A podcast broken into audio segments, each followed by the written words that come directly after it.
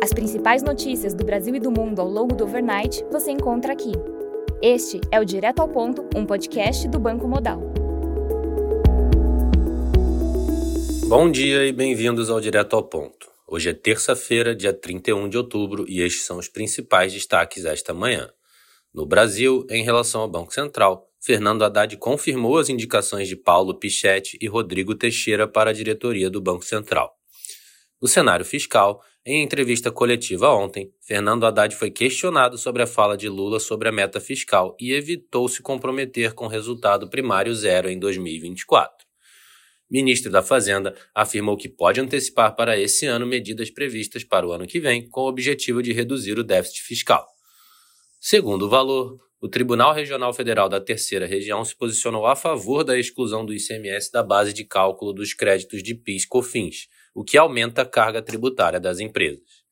O governo federal espera arrecadar 31,8 bilhões ainda em 2023 e 57,9 bilhões de reais em 2024 com a medida. No cenário internacional, na China, o PMI de manufatura de outubro teve leitura de 49,5, abaixo do esperado 50,2 e do anterior também 50,2. Já o PMI de não manufatura teve leitura de 50,6 abaixo do esperado 51,8 e do anterior 51,7.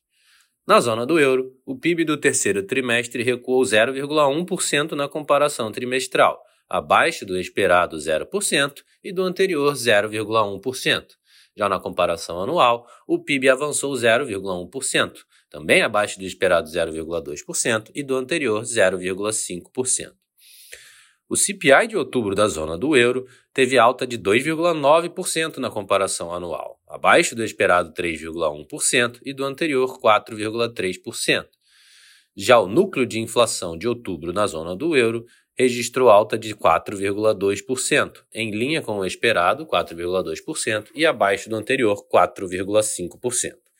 Na Alemanha, as vendas no varejo de setembro recuaram 0,8% na comparação mensal bem abaixo do esperado 0,5%, mas menor do que o anterior, menos 1,2%.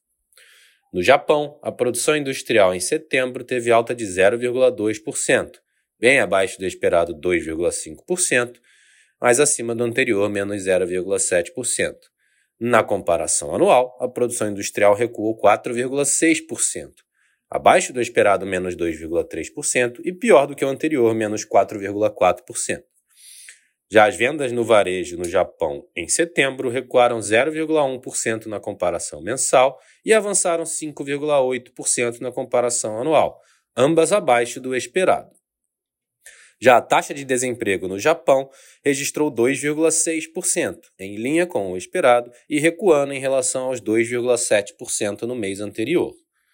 O Banco Central do Japão manteve a taxa de juros de curto prazo inalterada em menos 0,1%. Kazuo Ueda afirmou que a autoridade monetária vai manter a política de flexibilização até atingir inflação sustentável de 2%. Na agenda do dia, destaque no Brasil para a divulgação da PNAD às 9 horas da manhã.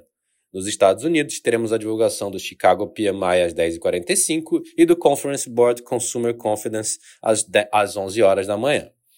Às 19 horas, teremos a divulgação do PMI de manufatura na Austrália e às 9h30 do PMI de manufatura no Japão.